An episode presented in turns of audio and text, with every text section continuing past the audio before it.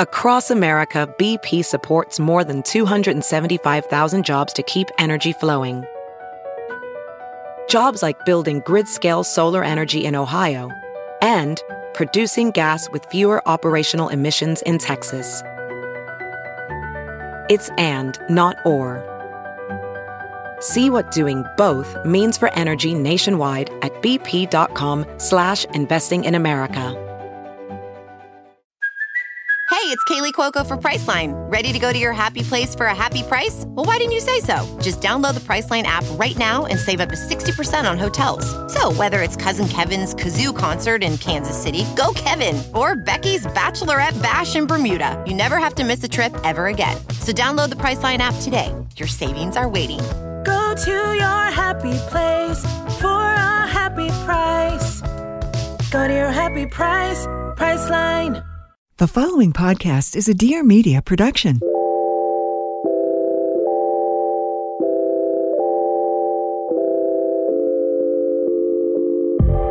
Hey everyone, welcome back to Friend of a Friend. I'm your host, Olivia Perez.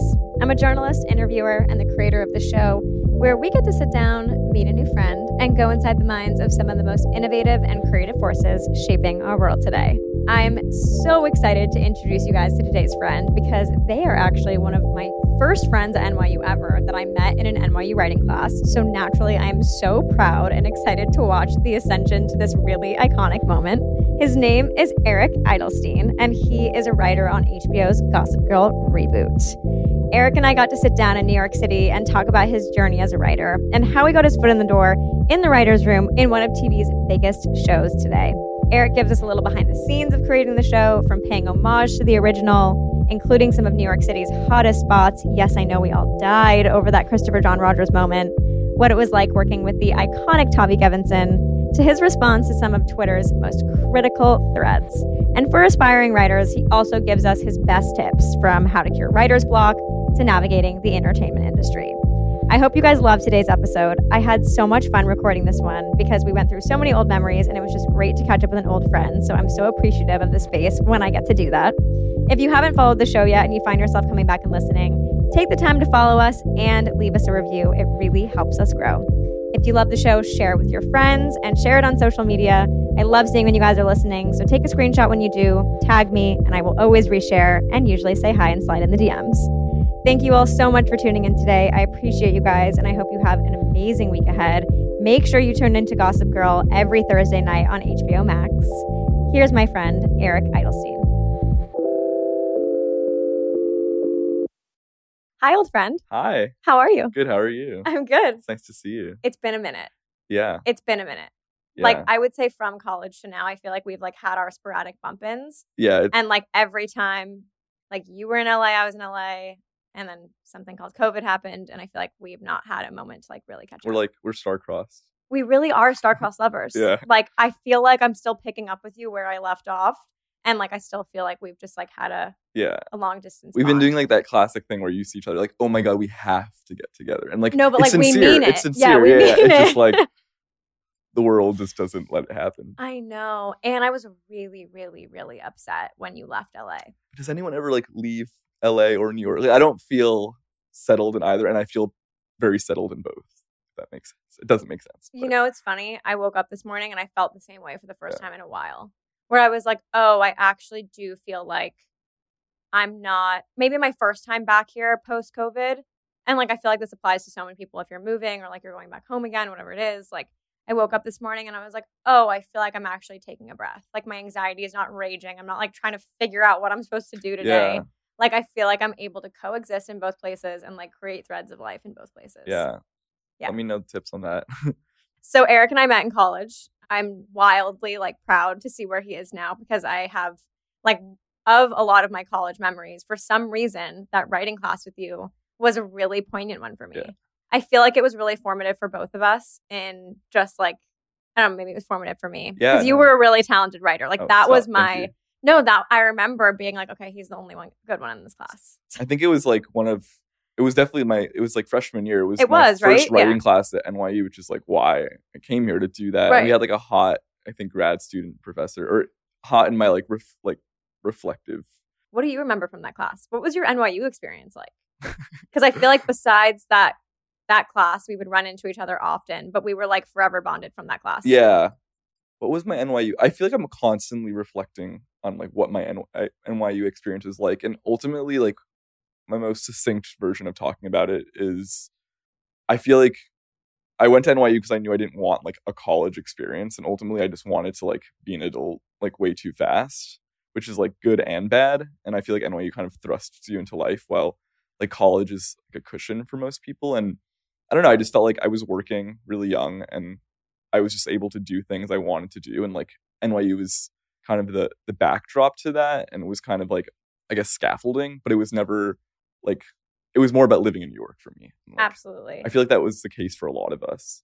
Yeah, I think it, I always like say going to NYU is like going to night college. Yeah. Like you do and you accomplish and like you go after heavily and aggressively all the things that you want to do during the day and then you'll go and get your credits at night so you can end up graduating. That was my experience. Like, Yeah. I barely felt like I was in school for a certain amount of time. Yeah, at some point like you kind of you got like all your classes like on two days a week. So the other Yeah. three you were just like doing real shit and Oh, I fully like my my senior year, I had two classes both semesters so that I could have a freelance job yeah. the whole Yeah. time. And that was the norm. So many people had done that. And if you weren't doing that by the time you were a junior, it was like weird. Yeah, for sure. Yeah. Like so if you're like ambitious, I guess it was like the nice way to go about it because I felt like I I still do like I was like young to do a lot of things and like it was nice to feel that way and kind of ahead of it.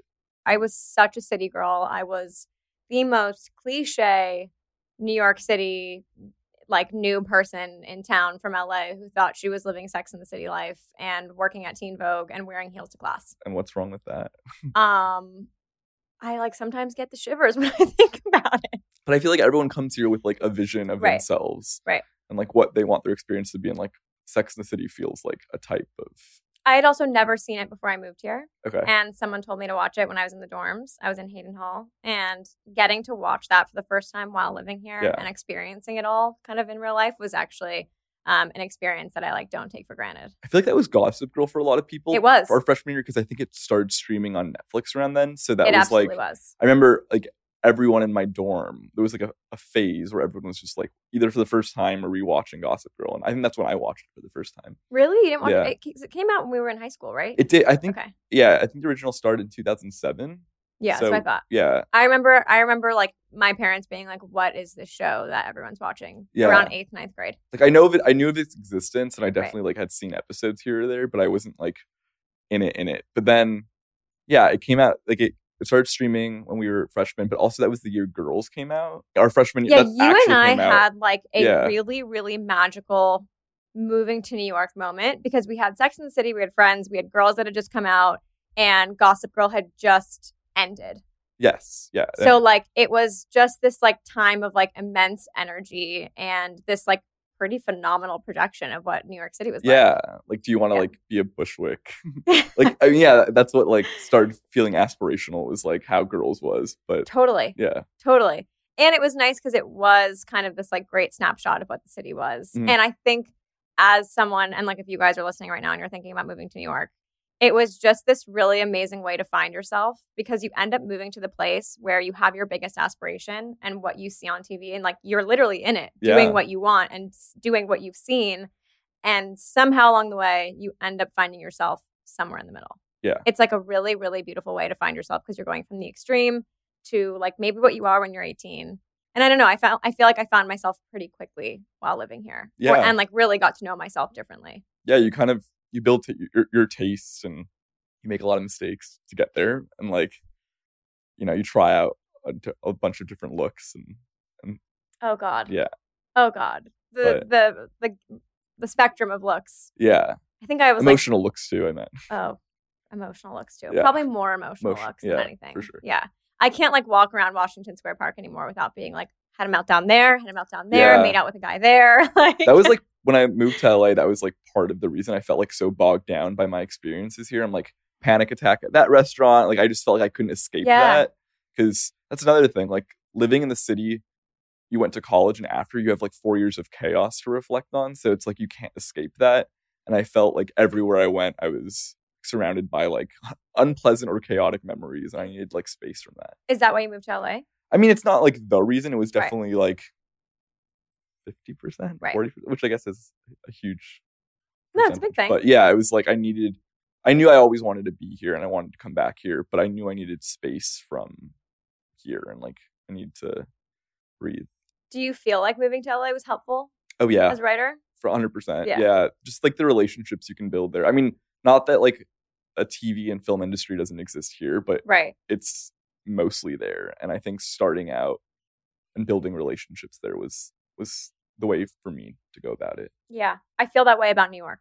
Yeah. because now I feel like there are so many people that I'm coming in contact with that I maybe met through college, whether I was working or people that have like shifted jobs. And I like really, really, really am so grateful for that because you have that that touch point. You've made those connections and those are all there for you to eventually use down the line. Yeah. It, it's interesting seeing like NYU people.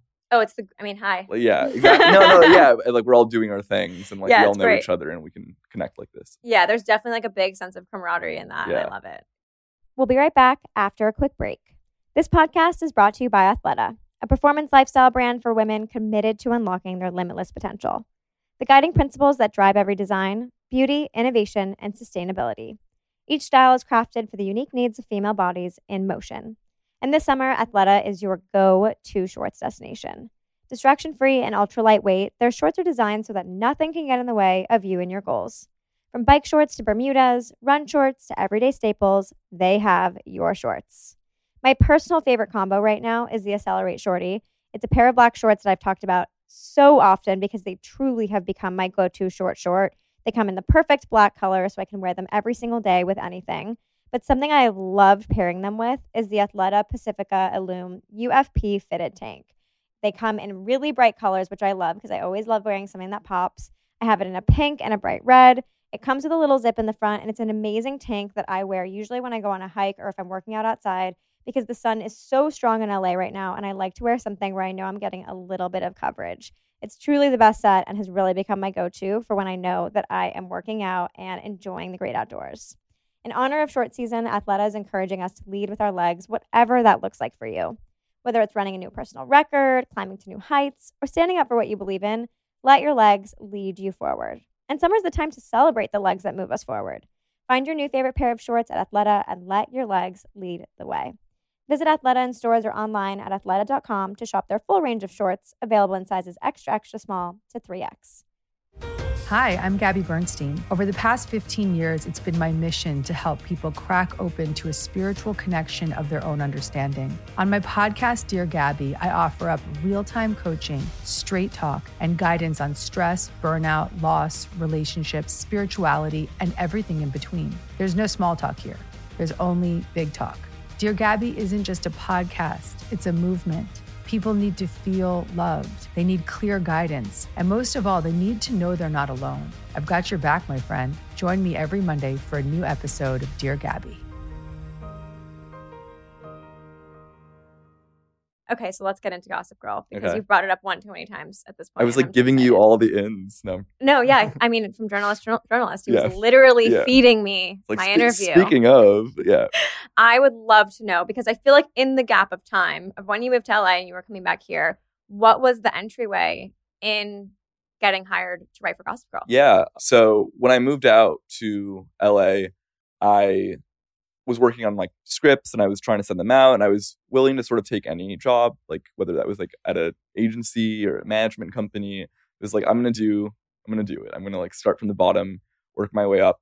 He's really starting from the bottom, guys. Yeah, no. I mean, fortunately, I and this goes back to NYU, I kind of had a little bit of a career here and Right. and it was in entertainment and not that side of entertainment. I just worked as as a journalist and I you know, I wrote about film and criticism and I was interviewing people and I think like I had a bunch of relationships and I had writing clips. It wasn't the same, but it was like enough that I like I had something. So so for some reason I like attracted the attention of of cool people who were in the career in the industry who kind of knew of me, even if we weren't in the same exact field. And um, my current boss, who's the creator of this iteration of Gossip Girl and was ran the original one and was on it since the beginning, uh, he and I were like followers. We followed each other on Twitter. I mean, if you guys if you guys don't follow Eric on Twitter, it's a must follow. yeah, chaos, It's a- chaos, it's- chaos. It But is chaotic and you. so fun. Thank you. I appreciate Yeah, that. anytime. It Um, makes me feel validated in a lot of my chaotic thoughts. Good. Yeah. Good. Yeah. Because I, as opposed to just like keeping them to yourself, I just say, them. Yeah, I just speak Absolutely. Yeah, it's very therapeutic. Um, Love it. but uh, yeah, my boss and I, we were we're both cinephiles, and like we, I watch a shit ton of movies. Like I watch like two movies a day. Whoa. Um, it's really? yeah, it's kind of compulsive. Like I need to see something before going to bed. okay. um, Do you finish it? Yeah, Wow. yeah. I'm not a great sleeper, so I Okay. I just do that. What's Um, like your favorite thing you've ever watched? You can't do that. Okay. What's your favorite thing in the past month that you've watched? Um, I really like Zola. I I keep Oh, I haven't about seen it, yet, and Okay. I'm like, there's a A24 screening room for it tonight, and I'm Oh, like, yeah, do I I just sit that. at home alone and watch it? Yes. Yes. yeah.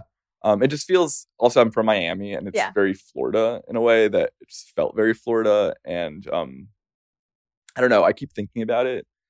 So that must be a, a good thing when something haunts me.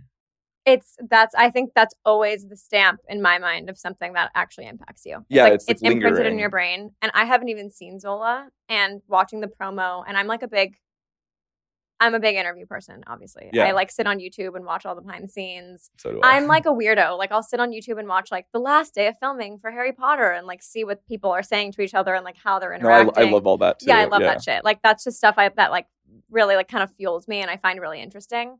So for Zola, watching kind of all those behind the scenes, even their interviews from Sundance, like I was really, really just Yeah. like gravitated like, to, everyone- have stuck in my brain. And everyone involved in that is such a personality. Like Yeah. Janicza, Jeremy, Right. all the actors. So it's like you want to be kind of around the cult of Zola.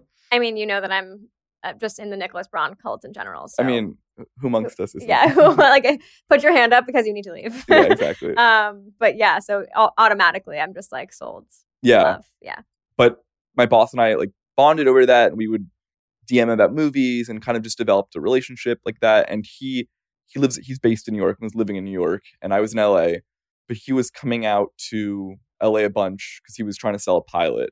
And over that period we got drinks and we hit it off and he was very generous and like offered to read my pilot, gave me notes on it, was like really impressed by it, had a lot of kind things to say. And he kind of loosely, you know, told me that if the show that he was working on went, that I could be the writer's assistant on it, which would be like a huge career bump move. Like I would have to, I would be able to skip all like the unpleasant stuff.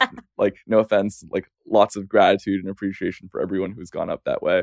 But like no one wants to be in a mailroom if you don't have to be Of course. but uh yeah so yeah his his his pilot it was it was called mixtape at the time it went to fox then it moved to netflix and became soundtrack Oh, and cool. yeah I did not know that. yeah and so it was a um, it's a musical drama on, Yeah. on netflix and i was lucky enough to work on that and while working on that he he heard from the original producers of gossip girl they were looking for a take because they wanted to bring it back and they've been wanting to bring it back and he had an idea and i think the idea was the teachers and like this way into it that felt right and i think everyone warner brothers and hbo max just responded to it immediately and it just took off and i followed along.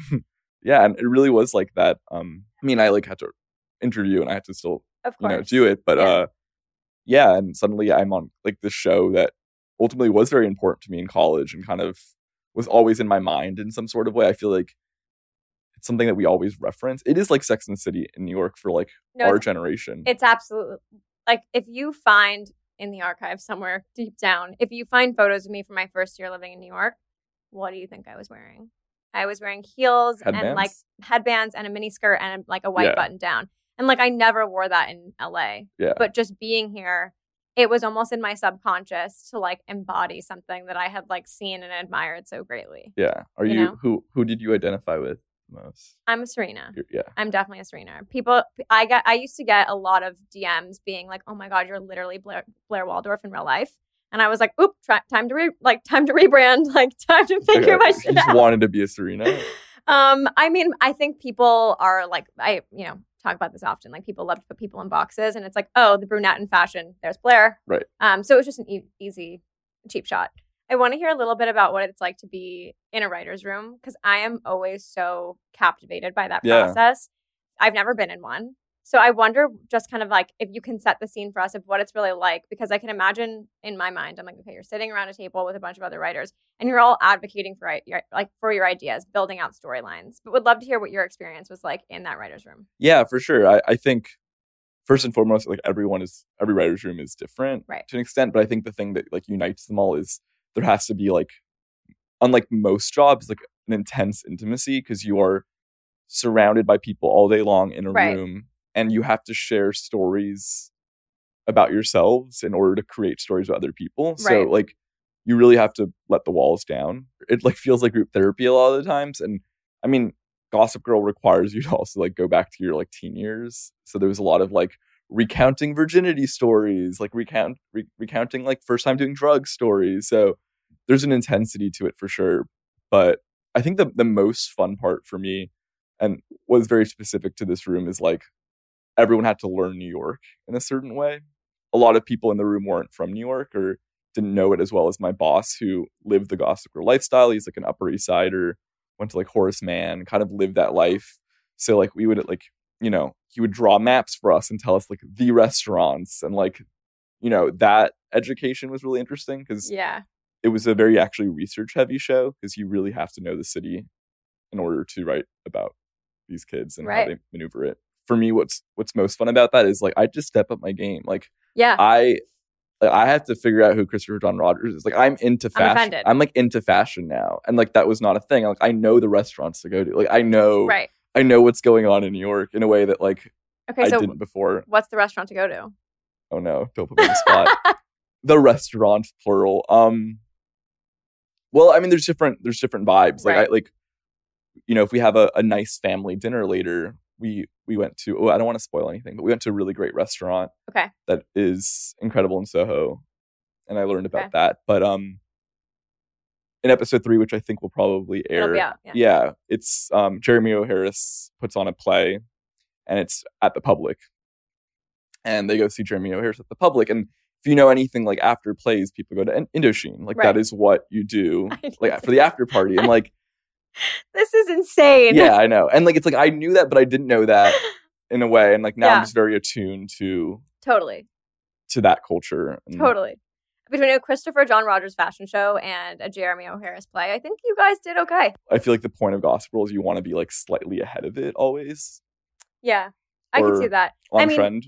I mean, Christopher is an, is a old friend of mine. Christopher's been on the show. His team is like one of the nicest teams I've ever Yeah. had the chance to work with. They are like truly, truly a family, and like there's no, there's actually like no team in fashion that I admire more than them. Their hustle is really remarkable. In my perspective, having watched that, like it was a like a monumental moment on both ends. Like it was so cool. I thought it was amazing that you guys had included that moment. Oh, Like I was like, this is so in We're touch. so we, I think we were like so grateful for it was just so on the money. Yeah. Like it was just exactly what like a snapshot of New York is like right now. Mm-hmm. And I think that's something to me that like it was very touching to me because it was a snapshot of what New York is like right now that I've been a part of and I've experienced. And so in 10 years from now if my kids watch that first episode, like they're going to see Christopher like doing a show who like is someone I love and admire. They're going to see Lindsay Peoples Wagner, who's the editor in chief of The Cut, walk in and telling Julian, like, I've been watching you and I've been paying attention. And like all that to me was deep, like resonated so deeply as like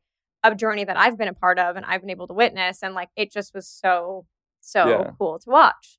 yeah, I think on that, like as you're saying, like if your kids watch it, there's an element to it that I'm excited for people to see. Like in the way that we watched the original, it's like period in a way. Like it, no, it, it, it takes you to a time in the city with I didn't all the taste. say that. But it is absolutely a Yeah. period snapshot of New York in the moment that it's in. And like I hope like that's I think that's like the legacy you want for a show like this. It's like in, in the way that Sex and City is as well.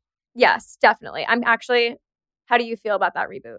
I'm ex- I mean, I just want to be in that world always. So it's hard for me without Kim Cattrall. Like it just is going to be hard. Um, totally. And I don't, I like hate that I'm going to bring that, like the knowledge of the fight and the things and all the pettiness, like into this. Like, I'd rather just kind of leave it where it's at, Yeah, yeah, which is why I almost think like there have obviously been a lot of comments on like the new, or like a lot of like opinions on like the new iteration of Gossip Girl, but at least it's a new iteration. totally. it's not a let's bring the cast back and redo it because I think that is like a mentality where like you could actually erase mentally like a lot of what we used to see and like replace it with something new. Yeah, Um, whereas this just feels like an extension. totally. Yeah, Yeah. which has its pros and cons, obviously. Right. And like, We'll get into those. yeah, we'll be right back after a quick break. Let's talk about splurging a little bit because over the past year, I feel like we've all found those things that we love to splurge on that we know will instantly make us feel better. And in particular, fine wine has never let me down in that department. So I am very excited to share today's sponsor with you guys, Penfolds. Penfolds is one of Australia's oldest and most iconic wineries, and over 20 years ago, they started exploring our gorgeous California soil with the ambition to create the perfect wine unrestricted by vine, border, and continent. Penfolds actually imported South Australian vines into America and planted them in California soil. And today, Penfolds has released its inaugural California collection made from Napa Valley and Californian grapes. Shout out all my California people. We now get the best of both worlds. The collection includes four brand new red wines, and I'm going to tell you guys my favorite one because I know that finding a wine sometimes can be a little tricky, so I'm going to give you my cheat sheet. My favorite one that I've been drinking this summer is the 2018 Bin 600 Cabernet Shiraz. It's really become my go to wine for just that ultimate summer day. It's a great red wine for dinner. It's a great red wine for a beach day. It's a great red wine to bring to someone's house for a housewarming.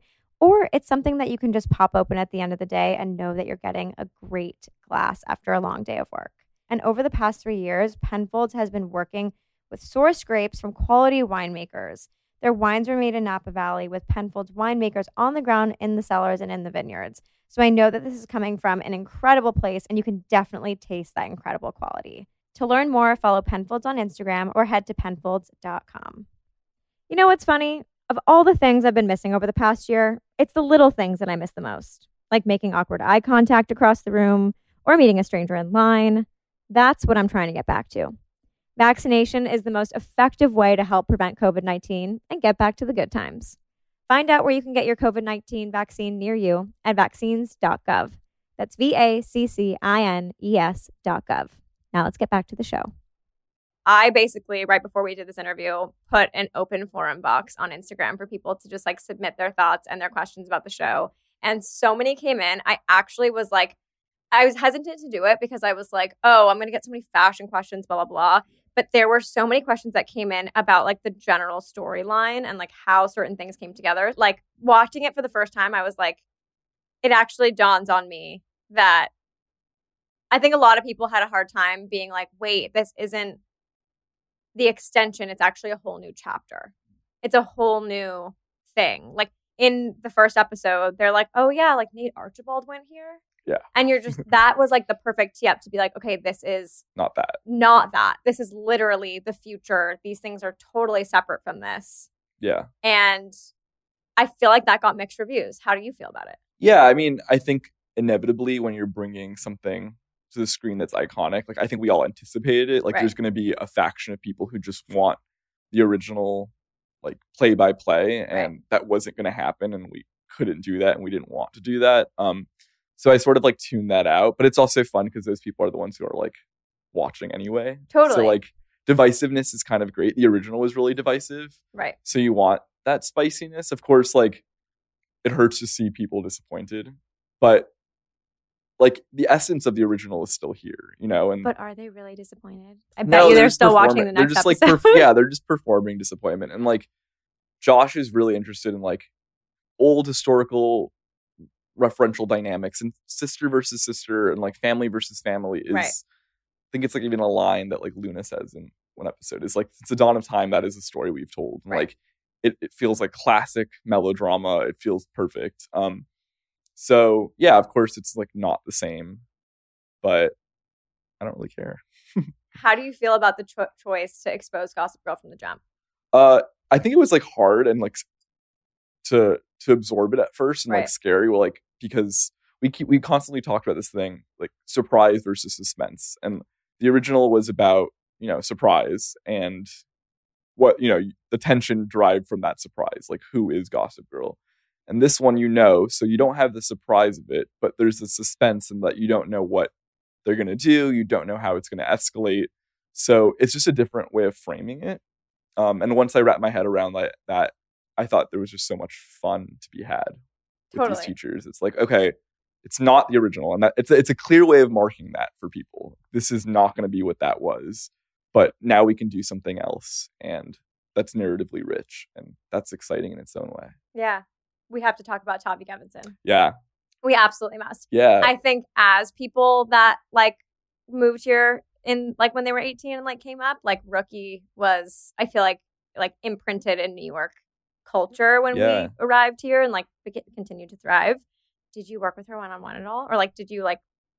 Um, we become like we become friends. I'm dead. Yeah, she's dead. like a a genius. like- I like I die for Tavi. Tavi is just like I think Yeah. uh, if you guys are staying at home right now, go on YouTube and watch her 73 questions on Vogue. You will literally like I was laughing, I was crying. I yeah, was like, she's really is- fucking funny too. she's funny. She's like self-deprecating, but like very witty about it. Yeah. And like it makes you like I've never like respected someone more when they're being self-deprecating. It's Yeah. very weird. She just she captivates me. Yeah, she's truly one of the smartest people I've ever met. Um, and like I knew that before because when we she was just when you know when rookie was a thing, which I didn't even know about till I came to college, but she was so young and like brilliant and like so meeting her just no surprise that like, Right. that's exactly who she is and um yeah the layers of her being gossip girl and her being in the show it feels like so perfect and i don't even know if even we knew how perfect it, it Right. was until we heard from everyone or from as you know time went on where it was like yeah this like the, the fact this is tavi is kind of the secret brilliance of it I think for a lot of reasons. I think she's also an iconic New York figure. Yeah. That like pulling into that was just like a further extension of what you were saying earlier.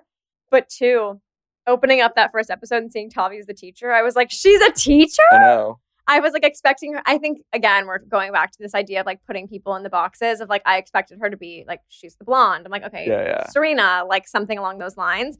I think the thing we learned in in writing this was like actually private school teachers because they get paid like significantly less or often right out of college. Right, So it's not unreasonable that like you're 24 and a teacher, right. you know. So No, totally. I think for me, it was just one of those Yeah, it was all moments of like, oh my god, like I like I grew up with well, like admiring Tavi. Yeah. Like, wait, are we at that point? our millennial audience was like clearly very affected by that. Like oh, like the Twitter I'm old, I'm Twitter old, was popping off Yeah. about Tavi being a teacher. which is and the fun part of it is like Gen Z doesn't really know who she is. right. So there's this like it's like for us it's divide. for us. like they, they can appreciate or not appreciate it in their own Right. way, but like there's this element of it that like really appeals to like people in their 20s and 30s. Right. On the note of the generational divide, I think one thing that like even before the show even came out that was circulating about the show was like, oh, it's to be like woke gossip girl. Yeah. And I immediately was like, that's such a weird way to frame it because I feel like that means it's like overly intentional and like first off, we haven't even seen it yet. So like that was chill annoying. out. but would love to hear your thoughts on that because I'm sure that must have been really strange to like be working on a show that's not even out yet and already have like the Yeah. like it's the woke gossip girl running around. yeah, I, I think we all sort of like wrestled with that. Like Right. it's it's it's hard to see those things or see criticism, especially before it came out, but also it's kind of exciting. Like again, being talked about, like trending, Right. it's like all you kind of want. But um, yeah, I think the thing that frustrated me was there was this like misinterpretation of that as that it would be like sanitized, and I think all we meant is that like talking about social justice is just an inevitable part of culture. It is the moment every kid does it. Doesn't mean that their behaviors will reflect what they're discussing. Doesn't Right. mean that we're suddenly making them like puritanical Right. in any sort of way. It just like it is kind of the moment. And if you're, you know, someone of intelligence and in the world, like you are talking about race and you are talking about class.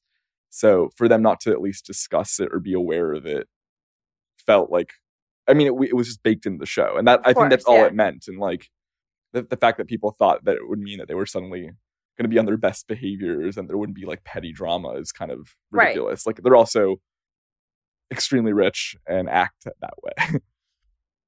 yeah. I mean, I think I I don't know. I think it's I hear what you're saying where it's like it's automatically baked in and like it wasn't in watching it like I wasn't like, "Oh, this is obvious." Yeah. You know what I mean? But like I will say I loved seeing because I don't feel like there was as much obviously there was not as much like diversity or like even like diversity and sexuality in the first one. So like it was very straightforward. And so this one it's like really fun to kind of see that come together, especially in like in a high school setting. I think that that's something that like is really important to be seen on screen. So I'd love to hear like what those conversations were like in building those characters out that you knew would be impactful for a wider audience. Yeah, I think it all unfolded very organically because Right. again, that is like it is like the world that was it was our writers' room too. Like we were made up of many different people who Right. we all wanted to share our own stories and we had this platform to do it. So, you know, it wasn't like sleazy or like deliberate in a way that we Right. have to like do this, we have to do that because that's what the moment is demanding. It was more Right. just like these are the stories we want to tell Yeah. and um there happen to be stories about like black teens there happen to be stories about you know queer teens and like and on different you know different journeys and so it yeah it came about in a really natural way and it and it feels right for this new version of gossip girl because new york is like that is what new york Yeah. is and it's not you know necessarily the bubble that it was in the original and if there's any you know huge criticism to make about the original is that it wasn't that then either Totally. and that was kind of fake. Right. So let's show something that's real, and you know, it's fun being on TikTok and just looking at what teens are like and what they do, and like this is how they talk. like that was part of our job, and this is who they are, and we definitely wanted to show that in the show. So fun. Oh my god. The research for this must have been like the, Yeah, like demanding but so fun. It, I mean, it just requires you to be like very online, right.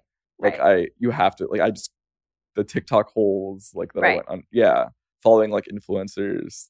You know, I mean, that's like a huge part of the show, which I like was just not expecting, but it was great. But yeah, I don't know. I think there's a. Do you feel like there are obvious parallels to old characters and new characters in the show?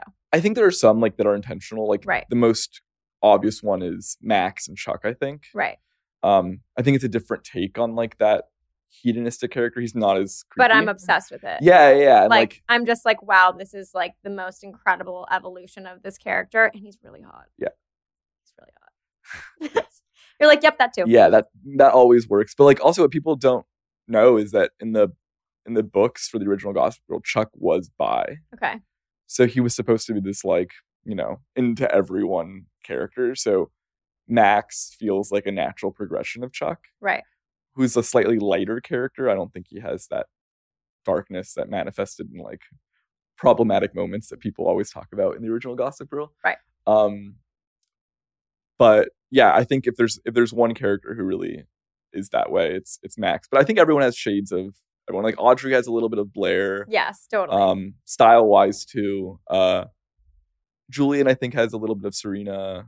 Um Zoya, by the nature of being like the outsider, is is a Is Dan Dan, Humphrey, in yeah. a way. But and yeah, but I, I don't like we were careful. Like these are their own. We didn't want them to be like types Right. of the original. I've noticed on, online that like people are very quick to be like, "This is the new Da- the new totally, Dan." Yeah, totally. like that's fine. I don't know. I kind of like it. It feels like a little like just like a taste of something that Yeah. feels nostalgic, but there's a whole new world to like kind of discover within that. Yeah, and You we know like I mean. yeah, and Yeah. Josh is very like he wants to drop these little Easter eggs. Like I think the- the, outfit that Tavi was wearing in the beginning is She had a scarf. She had like, a yeah, little it, scarf. it on. was Serena's outfit in the pilot, Right. and like opening with looking out the window. I mean, Of it a was the subway versus Yeah. the train, but like it was, you know, we have a bunch of that throughout the season. And, right. That's so exciting. I love that. Who is your favorite character to write about? Um, write for. I think Max is fun because it's just like dirty and Right. horny and like I mean, him and Evan Malcolm, like, what is happening? yeah, yeah, yeah. I think Yeah. like that is like all the anything that is like remotely queer is just like easy for me and fun. As it as things got on, Audrey became one that was really fun for me to write. Yeah, I don't know. She's just like one of my favorite characters going forward. So she's a fun one. The teachers, honestly, like their job is to just basically bully these teens in some sort of way. So okay i feel like this is something that one of the like most like responded things i got was why are the kids now acting good in school because of gossip girl yeah, I mean, I think that is going to be a, that is like part of the arc. So it's Okay. it's going to be an evolving okay an evolving thing in the show. But I think the idea was Gossip Girl shines a mirror on yourself and forces you to reflect and look at your own behavior. okay So it wasn't it's not as clean cut as like suddenly they're gonna be like best friends with the teachers. It's just like right in focusing on who you are in this world and being forced to look at that, Right. your overall behavior and the way you treat others around you will change. Teachers are super divisive. Obviously, there's people who Right. like even in, in in reviews, like there's people who think it's like the most original and creative part of, of the reboot. A lot of people think it's unnecessary, which is all fun, you know, to read about. Um, right. I, I'm excited because it just I like I like that tension. I like that friction. I like that it's kind of millennials versus Gen Z in a way. Totally. Um, which and I also like- feel like that's that is coming through on characters too. I don't know if you've seen a lot of that. Like I feel like the Gen Zers love Evan Mock, and then the millennials are like, "What's going on?" who with is who is that? Yeah, um, Evan Mock.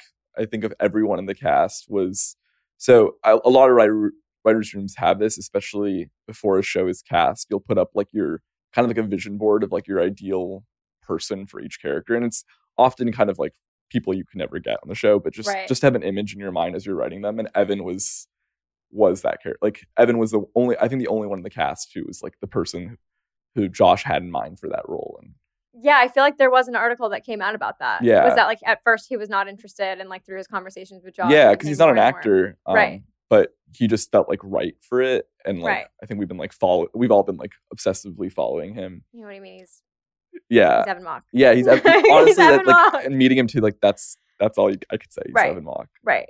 Right. Yeah. Um, yeah, I, I loved I love hearing stories like that because it's like to probably write a character around like a very specific person and then have them kind of like blindly take that leap of faith into the show Yeah, is probably like a really, really exciting thing to work on. yeah, and it's it's like so brave to not be an actor and like suddenly throw yourself in this and like work really hard. Totally. And, And- it was actually awesome. Like a lot of the times I feel like there were people on Twitter that were like throwing a lot of hate and then I feel like there was a great article that came out that was like no, like he's a new actor. He his character is really socially awkward and is meant to actually show what it is like to be kind of someone who has a lot of social anxiety. Yeah, Um and, we wrote to that because Evan is like that. Right. And I think we see a lot of that in society today and it's kind of hard to capture that on screen. Mhm. Do you know what I mean? For sure. So like it was interesting. At first I was like, okay, I don't know if I like love this character and then it kind of grew on me. Yeah, and he's like, Yeah. he's on a journey, like as a Right. you know, as an as someone who's like, lear- you know, learning to be an actor. And But I kind of lo- I love yeah. that. And like I don't yeah, think you I know, think we loved it too, and like, right. What was the most challenging thing about this entire experience for you to date? I think we're like my worry about reception Yeah. coming from a, being like a critical from a critical background, and a lot of the people writing reviews being like former peers or people I know because I'm very online. Right. and like New York's media world was like was my world and is a lot of my friends and and how I would absorb that. And I I think I've been a little bit tougher about it than I thought I would be because ultimately when you work on something, you feel proud of it no matter what. And like I've put a lot we've put a lot of time into this show and there's so much that goes into making something including you know scripts and casting and costume and set design and music and I just feel like I've seen every part of it and that's enough for me that I don't actually I've been able to tune out the things that I thought would bother me. Right. But that was definitely like really hard. Yeah, I can imagine that. Anticipating that was really hard. Right. But you guys were the most viewed show on HBO and you got picked up for season two after episode one. Yeah. Um, so I think that, you know, Yeah, and the bad reviews can pour in all Yeah, at some point you're like I have a job, like yeah. I'm good. I mean, how did like you receive those news? Like, was that so exciting for you? So I don't know if it's official yet. I think people just dropped that news. Wait, what? The season two? Yeah. No, I fully saw it. No, no, I know that outlets were dropping it. I don't know if HBO has actually confirmed it. um Wow, the fandom is real. yeah, so the internet is a scary place, you guys. Yeah, so um I, I- but it wasn't fandom. I think it was like real sites. No, I read it. I don't remember. I read it on Um, a news outlet. Yeah, I'll just say we're we're we're excited. Um, a few questions for maybe some aspiring writers listening. Yeah. What is your go-to for writer's block? Writing anyway. Hmm. And like I'm like as I'm saying this, I'm gonna be a hypocrite because I don't always do it. And I I'm like unfortunately someone who like I like I can only write when like the muses are speaking to me and like that's how I feel like the best. So I I don't have the strongest writing discipline. Like I am I write when I'm inspired and that's just not realistic and it's not productive. So I feel like writing like setting like a very tangible goal like you would with like starting to go to the gym is like I'm going to write half an hour a day at this exact time in this exact space And even if it's not a script, even if it's not like going somewhere, even if it's just like a journal entry, like first doing that and pushing past it for that amount of time, I think is a good discipline. Um, I, I'm working on it more because I feel like it's I just need to be constantly writing, and I think most writers would say like being a writer is just writing, and like you need to be writing all the time to call yourself a writer, and I think that's the only thing that makes you a writer. It's a muscle you absolutely have to work out every day. Yeah, and Yeah. it sucks, and like sometimes you really don't want to do it, Right. And like, you know, like one of the good things about being paid to do it is like you have no choice. No like I have a deadline and people are holding me to it, but when you're starting out and to this to me for like for me too, it's like I don't want to write this pilot. No one's paying me to do it. Like I, there's an off chance that someone will like it and read it and make it or get me a job somewhere, but that's not sometimes enough motivation to actually do it. Yeah. So just like do a little bit every day, Yeah. Chip away at it. chip away at it. Who is someone that you think every aspiring writer should be reading right now? Ooh. I mean, honestly, I, I don't want to bring it back to Tavi, but I do want to bring it back to Tavi. It's just like her essays. Yeah. And anything she writes is just so deeply thought out Right. and invested in part of a cultural conversation. Like I would read the cut. I read the cut a lot. Um, I like to read the essays on the on the cut. Yeah. Um, so I, I feel like more than writers, I'm just like tuning into a lot of cultural criticism and what people have to say in general. Oh yeah. That's like the Um, only thing I feel like I read now. Yeah, I, used to be a huge fiction Right. person. I'm definitely not.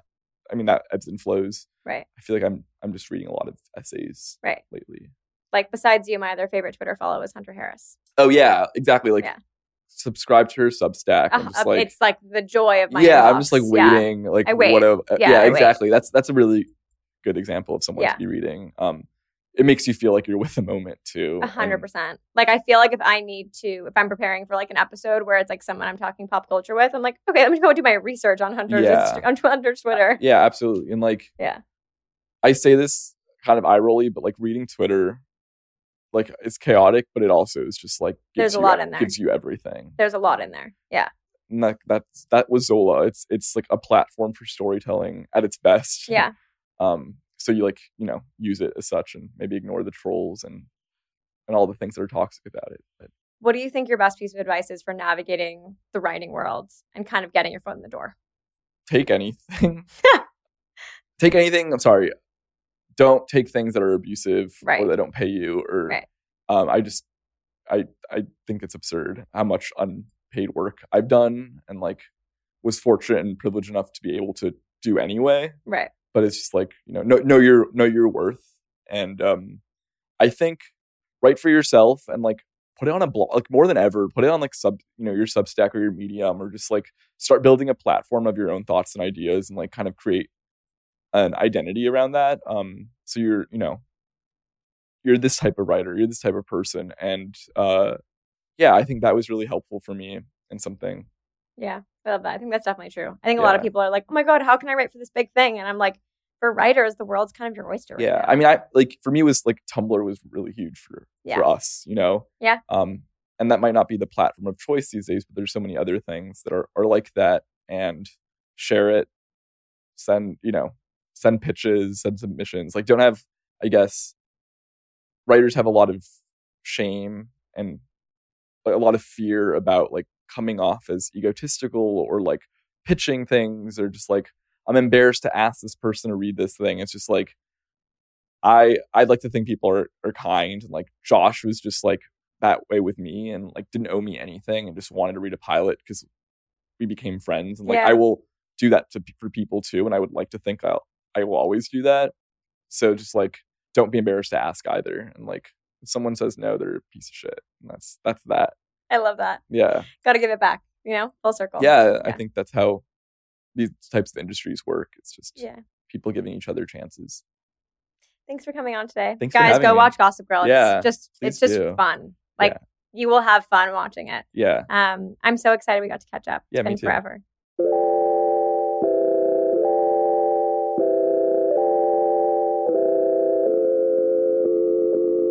Thanks for tuning in to this week's episode of Friend of a Friend. Before you go, make sure to rate, review, and subscribe to the podcast on Apple Podcasts, Spotify, and at dearmedia.com.